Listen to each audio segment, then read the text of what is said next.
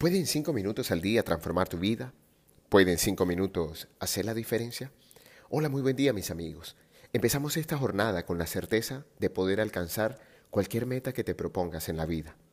Nada es imposible para aquel que cree y tiene fe. Hoy vamos a terminar la historia de nuestra primera maratón, conseguida hace un año en la ciudad de Medellín, en esta miniserie sobre música y atletismo. Hoy vamos a meditar acerca de la palabra imposible y espero encuentres algunas claves para que consigas eso que siempre has anhelado en tu vida. Ayer quedamos en el kilómetro 34. En mi registro fotográfico tengo una foto junto a la valla que marcaba este hito. Y aquí voy a hacerte una confesión. Durante toda la carrera al pasar por cada una de estas marcas, daba gracias a la vida por cada año vivido. Una de las razones de hacer una maratón en el 2019 era que llegaba a mis primeros 42 años de edad y deseaba correr un kilómetro por cada año de existencia en esta hermosa tierra. Pero al llegar al kilómetro 27 y con la mente en el letrero del kilómetro 35, me repetía en cada hito un mantra. Sabes que puedes renunciar, pero si lo vas a hacer, hazlo en el siguiente kilómetro. Por ahora, solo enfócate en los próximos mil metros. Y vaya que funcionó. Cuando menos lo pensé, estaba tomando una foto que será la excusa para la meditación de hoy. Imposible.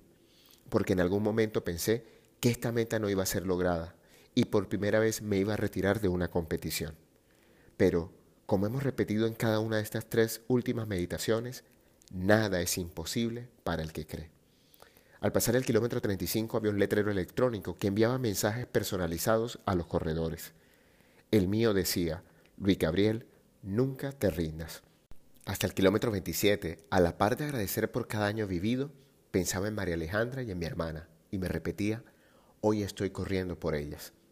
A Mari la conocí por medio de la Fundación Round to Kill Cancer, un sueño de mi amigo Leonardo Muñoz, quien quiso hacerle un homenaje a su señor padre, agremiando a miles de corredores de mi país y del planeta para correr por una causa común, por aquellos que padecen de esta mortal condición. No podía ser coincidencia que yo hubiese regresado a correr por mi suegro después de su historia de cáncer y ahora estuviese corriendo por esta causa tan hermosa.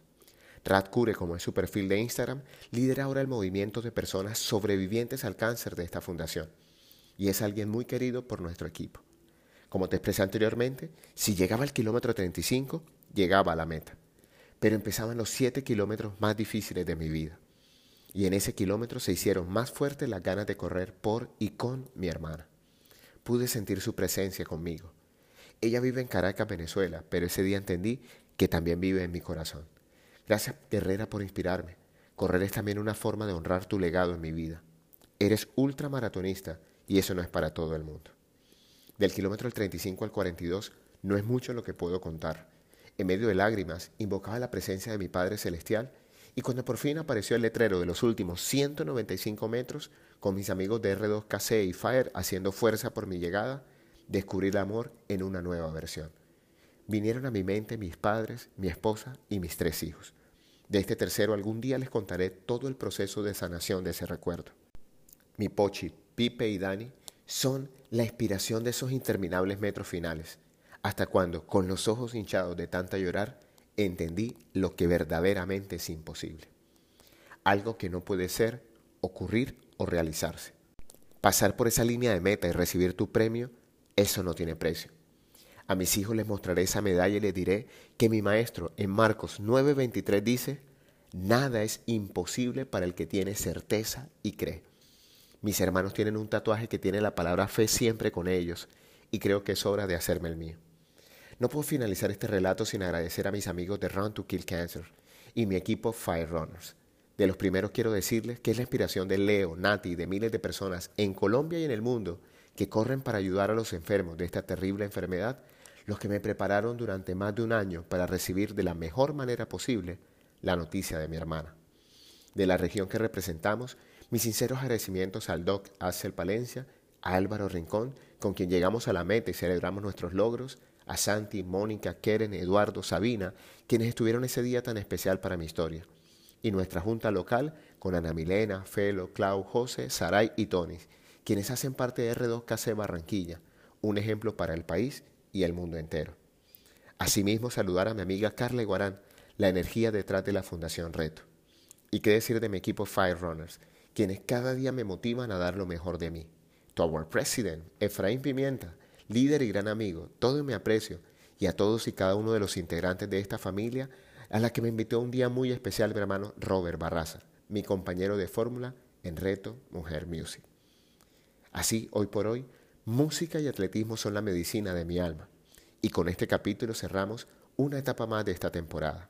A partir de mañana, nuevamente, mis amigos del lugar de Midas escogen las meditaciones de los días venideros. Un dato curioso adicional. Esta temporada es de 42 capítulos, uno por cada kilómetro de esa maratón. Hoy te habló tu amigo Luis Gabriel Cervantes desde el lugar de Midas para recordarte que cuando dedicas cinco minutos al día para ti, que nada es imposible para aquel que tiene fe y certeza en sí mismo. Síguenos en nuestras redes sociales y visita nuestra página web www.abreltesoro.com. Un gran abrazo para todos y recuerden, algo bueno va a pasar. La canción de hoy, Aleluya. Una canción de fe, una canción de inspiración.